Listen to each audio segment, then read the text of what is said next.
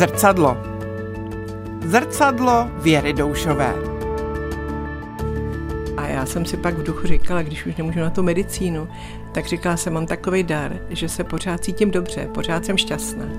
A možná, že se naučím ty techniky, jak tu, mm, jak to rady ze života přenes na ty druhý.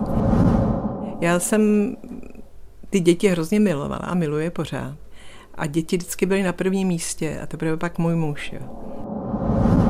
Já to dělám taky asi pro sebe. Jako, eh, když vidím něco, co si myslím, že bych mohla změnit, no tak to zkusím. No. Příkladem člověčenství je Věra Doušová z Chaber u Prahy. Její činnosti a záliby mají jedno společné – nezištnost a zájem o druhé. Tato skromná a laskavá dáma ulehčila život tisícům lidí. Více jak deset let například vede pražskou pobočku potravinové banky. Vedle banky podniká se svým manželem výpravy do severských zemí, aby v Česku pomohla lidem s úrazem. Dováží jim totiž zdravotní pomůcky, například vozíky nebo handbajky, a to zadarmo. Mně přijde, že slovo ne není součástí jejího slovníku. Dokáže najít ve všem nějakou cestu. Je laskavec. Právě tuhle cenu získala za to, že pomoci druhým nikdy neřekla ne. V disentu, po revoluci, přes deset let v potravinové bance. Tam zachraňuje jídlo. Nejen tam zachraňuje lidi v nouzi. Odkud vyvěrá její snaha pomoci druhým? Jak ji ovlivnila kamarádka Jiřina Šiklová? Jak skončila její snaha emigrovat a tím pádem i její manželství? Proč dobrovolně žila v Maringoce v Rusku? Jaká je máma? A jak v zrcadle vidí svoje dětství? Eh, tatínek od malinka mě eh, jako zdůrazňoval, že jsem svobodný člověk a cokoliv si rozhodne udělat, že může a cokoliv chce, ať zkusí, že to vyjde. Takže opravdu já jsem měla pocit, že svět je neomezenou možností eh, bez hranic žít tak, aby to bylo pěkný. Na druhé straně jsem nějaké jako morální zásady. Takže Občas jsem šla někoho zbančit, že jsem myslela, že udělal někomu něco špatně. Na základní škole už to začínalo být blbý, eh, protože já jsem byla dítě, který sice se hodně dobře učilo, pořád jsem měla samý jedničky, ale byla jsem strašně drzá. Oni většinou ve škole v, v těch mých letech se všecko svádělo na takový ty eh, trubky, co měly z pětky a čtyřky, tak to byly i jako ty, na kterých se svedlo, že já nevím, Eh, házeli houbou a rozbili okno a já nevím, co všechno udělali. Ale často to nebyla pravda. A vždycky, když je, učitelka se rozhodla, že nějakým způsobem pokára, tak já jsem vstala a řekla jsem, že to není pravda a jak až jsem jí dala morální kázání, jak může někoho odsoudit, když neví, kdo to udělal. Takže jsem měla tolik poznámek, až se museli vlepovat do žákovské knížky volné listy, fakt od první do osmé třídy. Tatínek byl takový rebel, protože vždycky, když jsem přinesla nějakou poznámku a on mi říkal, a měla si pravdu, já jsem říkala, no měla. A maminka říkala, máš být sticha, to není dobrý učitel, vždycky všecko může, myslí si to a nic neříkej. A tatínek říká, ale vůbec ne. Když si to myslíš a vidíš to, musíš to říct. Kdo jiný by to řekl? Ty se nebojíš, tak to řekneš. Jako mm, malá jsem byla obklopena hrozně knihama, rodiče byli intelektuálové, eh, takže pod vlivem všech těch knih, kterých jsem fakt v nich ležela od rána do večera, jsem si říkala, že budu lékařka. Buď jako, že budu doktor Schweitzer v Africe, nebo já nevím, eh, Axel Munte, že budu někde eh, prostě na ostrově dělat jako rodinného lékaře a fakt jsem k tomu jako směřovala celým svým životem a když jsem šla na gymnázium, tak jsem věděla, že chci mít dobrý známky a chci se naučit dobře chemii a biologii, abych mohla jít na tu medicínu, tak jsem najednou přestala blbnout a začala jsem studovat. No, v té době musel eh, na gymnáziu poslední ročník eh, napsat rodiče podepsat písemný souhlas s výběrem vysoké školy dítěte. A to byl u nás problém, protože já jsem v té době měla pověst, že jsem tvrdák. A naši se rozhodli, že když bych šla na medicínu, jako šli uh, mý bratranci a sestřenici všichni, takže zaprvé bych se nikdy nevdala, byla bych drsná, taková mužská, že jsem jako trochu moc divoká nebo moc jako to, tak řekli, že mi to nedovolí. Úplně mi to fakt nepodepsali, to bylo pro mě strašný zklamání.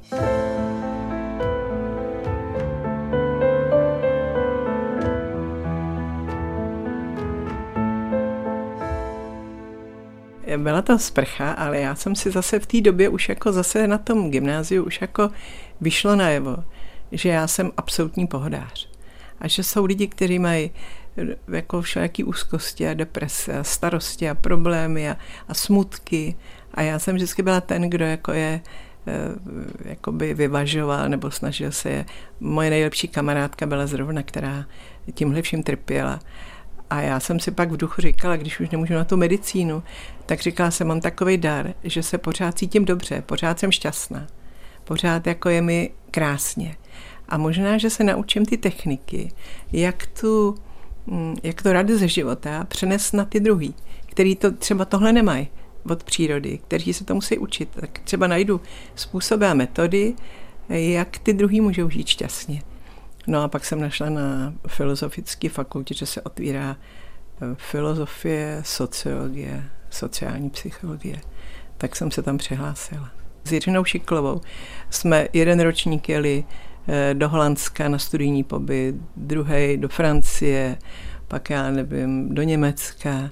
My jsme ji všichni zbožňovali jako lektorku, protože ona byla ohromně charismatická, eh, uměla poutavě přednášet a no prostě všichni jsme ji žrali doslova. A ono, tyhle ty obory jsou takový, že člověk si něco přečte a něco si domyslí.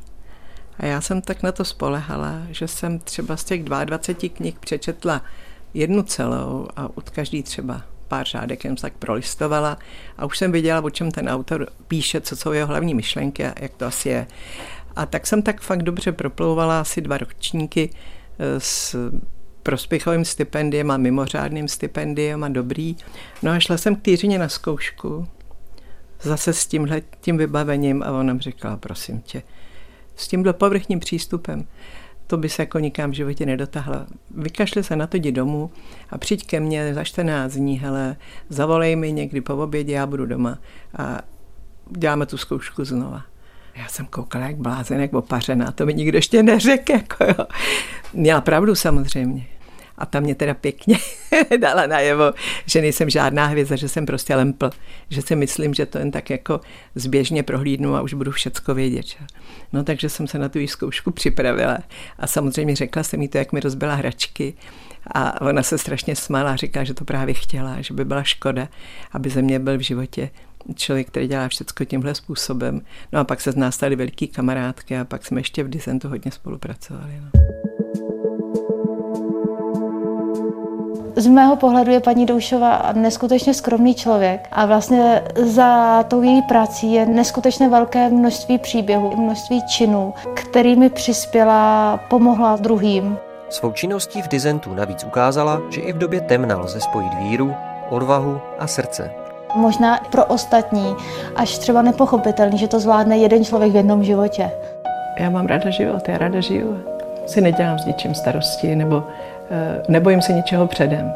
Já si myslím, že víceméně každá dobrá věc musí dobře dopadnout. Já to dělám taky asi pro sebe. Jako, eh, když vidím něco, co si myslím, že bych mohla změnit, no tak to zkusím. No. Eh, ten design vlastně ani nevím, kdy to začalo. Já jsem celou tu dobu jakoby s tou Jiřinou se bavila o tom, co dělá ona. Ale nikdy nás nenapadlo, že to bude dělat taky já. Já jsem pak prodala barák po babičce, který jsem zdědila a koupila jsem dům v Kostelci nad Labem. Na náměstí a byl to dům, který měl vjezd, kdy kam vyjelo auto klidně a vysoký zdi ve dvoře, takže tam nebylo vidět.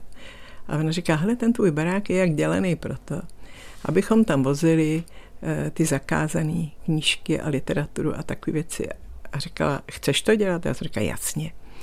Takže jednou za měsíc vždycky přijel mikrobus, který vezl eh, knížky od Škvoreckého, pak časopisy svědectví, listy, já nevím, co ještě, eh, pak nějaký hm, ještě knížky od někoho dalšího. No prostě celý auták plný těch věcí a pak tam byly obálky eh, s adresama a s penězma pro rodiny politických vězňů. No a mým úkolem bylo, vždycky oni přijeli, zavřela jsem vrata, vynesli jsme to nahoru do bytu, já jsem to dala do gaučů rozkládacích a jako pokyn byl, abych to nechala tak dva, tři dny ležet, jestli nějaká policie nebo něco si nikdo nevšimne. A za tři dny, když je klid, že to můžu začít expedovat. U mě to neviděl nikdo z rodiny, nikdo vůbec, ani jeden člověk. Protože jsem říkala, čím méně lidí to ví, tím méně budou ohrožený. A dělala jsem to tak dlouho, dokud uh, můj muž mi neřekl, že chce emigrovat.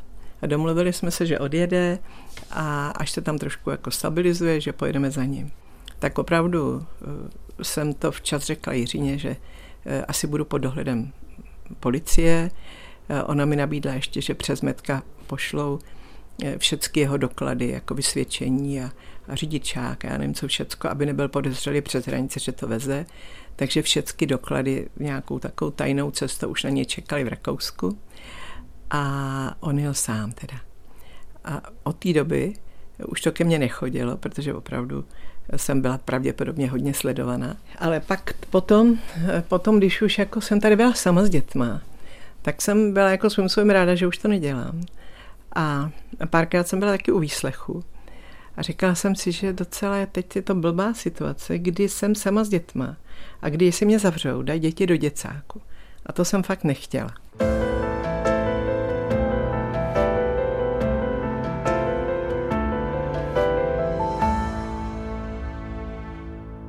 Já nevím, no samozřejmě člověk vždycky nechce dělat chyby, co dělají rodiče a dělá jiný svoje chyby, že jo. Takže určitě děti by měly plno výhrad. No, jakože mají každý, že jo. Já jsem se snažila, aby se rozvíjeli, aby, aby byli tvořiví, aby nebyli jako nějaký omezený něčím, co nejde. Eh, ale je to tak, že ty děti jsou každý jiný, já fakt nevím, jaká jsem byla máma. Já jsem ty děti hrozně milovala a miluje pořád. A děti vždycky byly na prvním místě a teprve pak můj muž. Jo. To je pro mě úplně vždycky byla priorita děti. A když se na někdo křivě podíval, na děti křivě podíval, tak už u mě neměl moc šanci. Já jsem byla hrozná kvočna.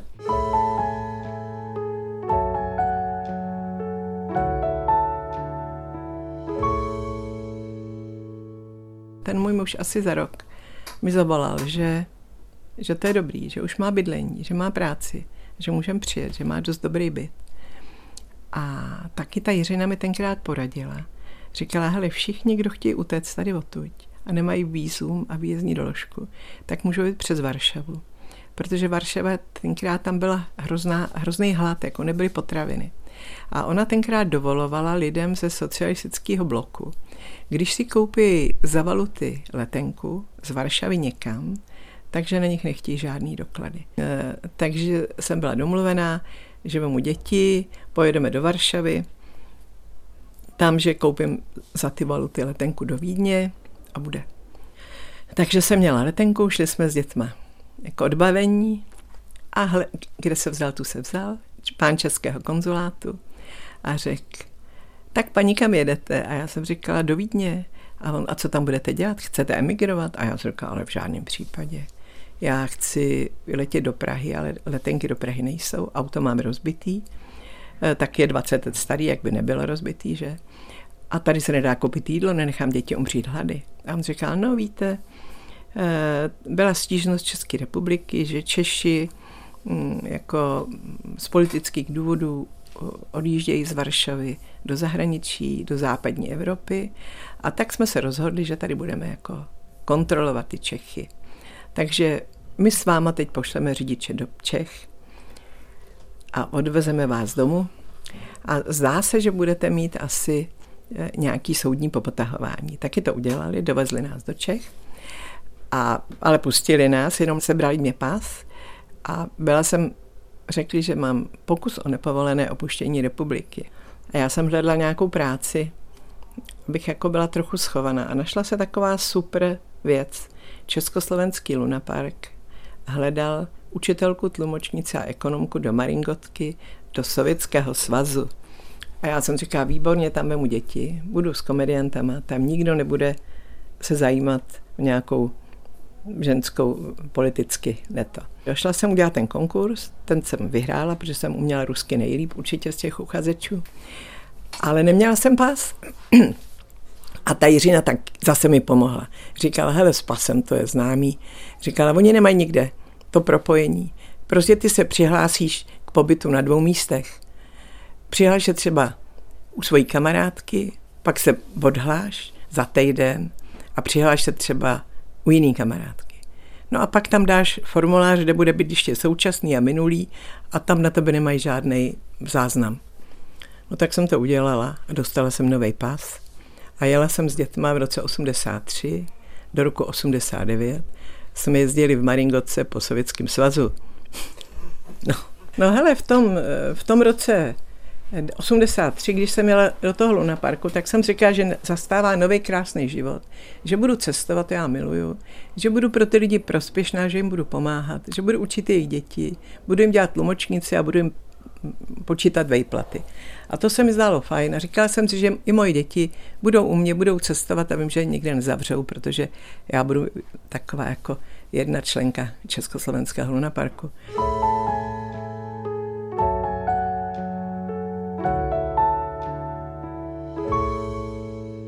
Jídlem neplýtváme, jídlem pomáháme, to je heslo potravinové banky. Jak doplňuje její ředitelka Věra Doušová, měsíčně poskytuje potravinová banka pomoc až 160 organizacím a jídlo bezplatně rozdává těm, kteří se zrovna nacházejí v nouzi. Paní Doušová, měsíčně vydáte 160 organizacím a spolkům potravinovou pomoc.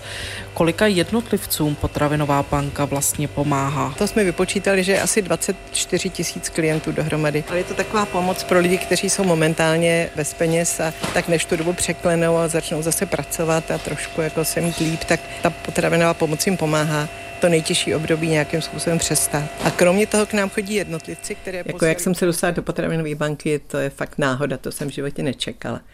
A to jsem tenkrát byla v Olivové nadaci eh, jako ředitelka a potravinové banky mají nejvyšší orgán valnou hromadu a ta je složena eh, z předsedů odběratelských nebo ředitelů odběratelských organizací. Takže já jsem byla člen valné hromady a asi po nějakém půl roce nebo tři čtvrtě roce, co jsem chodila do té potravinové banky, pak byla valná hromada a říkali, co se nám nelíbí. Já jsem mně se nelíbí, ale nic. Jako. E, žádná evidence, žádný systém. Přijedu, třeba nic nedostanu. Tři měsíce zavříno v letě, no prostě měla jsem tisíc výhrad, říkala jsem, tady chybí systém, organizace. No a oni mě zvolili předsedou. V prostorách kuchyně potravinové banky ve Zdibech se konal kurz zdravého vaření pro matky v nouzi, v rámci kterého se účastnice naučí vařit jednoduchá a zdravá jídla ze sezónních surovin. Pokračujeme už třetím rokem. Měli jsme samozřejmě výpadek v době pandemie. Teď je to první kurz po té mm, přestávce velké. Akci uspořádala Potravinová banka Praha a Středočeský kraj, v současné době největší potravinová no, banka. No je to radost, spíš vášeň ani ne, ale mám radost. Já mám mm, opravdu, já mám hrozně dobrý vztah k přírodě. A já si uvědomuji za každý, s každým vyhozeným, já nevím, krajícem, že co zatím bylo energie, co se vyplýtvalo vody, vzduchu, půdy.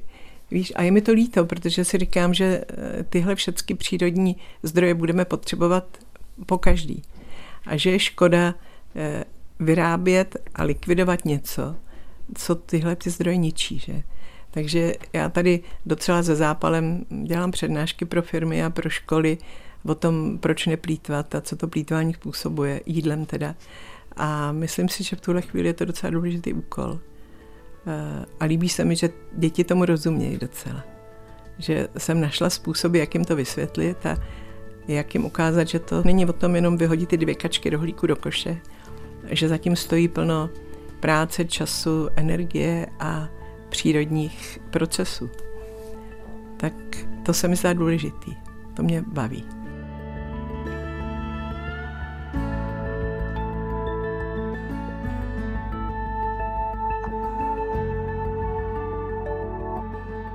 Já mám osobní sen, jako abych měla někdy trochu času a to, to doufám, že teď budu mít. Protože teď jsem přijela hocha, který sice je na vysoký a studuje, ale ohromně je inteligentní, tvořivý a už jsem mu předala čas práce eh, a doufám, že to ještě kousek udělám, abych měla prostor. Já celý život jsem trochu, jak bych to řekla, hrozně ráda píšu. A hrozně mi to baví. A v určitých úsecích života jsem i se tím trošku živila. Jo. Třeba jeden čas jsem pro televizi psal nějaký uh, scénáře, jed, asi jeden měsíčně, ale bavilo mi to hrozně. A mám takovou zkušenost, že si sednu a začnu psát, tak to jde samo úplně. A mám takovou přitom, takový pocit, že to je to správné, co, co dělám, že to jako příští. A tak bych ještě chtěla trochu mít čas na to psání. No. To by mě hrozně bavilo.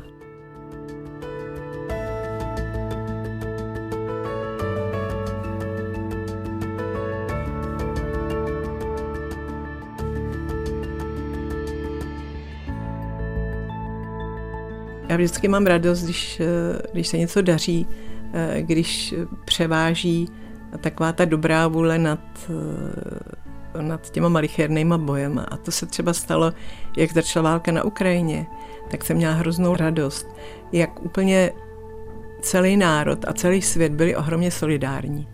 To mě fakt těšilo. Říkala jsem si, že v těch lidech je hluboce zakotvená jako dobro a e, jako potřeba pomáhat druhýmu. Měla jsem toho ohromnou radost, protože e, my jsme měli mnohonásobně větší nárůst jak českých lidí, tak ukrajinských maminek. A stejně jsme to zvládali, protože všichni nám začali dávat potraviny. Úplně mnohonásobně víc než jindy. A já jsem jenom díky té jejich solidaritě a díky jejich pomoci mohla tyhle všechny lidi nakrmit. Jo? A to mě dělalo nesmírnou radost. A teď už je to trochu dlouho, už to trochu se vleče, už to trochu začali zneužívat takový ty mm, pro, pro komunistický nebo pro putinovský mm, jako lidi a už se ozývají takový nepříjemný řeči a, a mě vždycky, já, já se jako stydím za každého, který takhle se projeví. Je mi to trochu, jako za to lidstvo, eh, je mi to trochu blbý za ně. Jako říkám si, že, že škoda, že, že ještě chvilku nevydřeli s tím nadšením. No. Jo, protože si myslím, že, že vždycky je lepší hledat u lidí to, co nás spojuje navzájem, než to, co nás rozděluje. A pro mě i to, co nás rozděluje, pokud to nejsou nějaký urážlivé řeči nebo tak, je moc hezký. Jako. Já mám ráda, když potkám lidi, kteří jsou úplně jiný než já. Úplně jinak myslí, úplně jinak se chovají. Mě to zajímá, baví mě to a dívám se na ně jako na detektivku v podstatě, jo, že poznávám něco nového, co je mi vzdálený. A chtěla bych, byla bych ráda, kdyby, eh, kdyby ty lidi to taky tak cítili víc, jako jo, že, že nemusí po sobě kydat hnůj, že, že je lepší dívat se, že má někdo, já nevím, jednu nohu kratší, jako na něco odlišného, ale ne špatného prostě. Tak to je.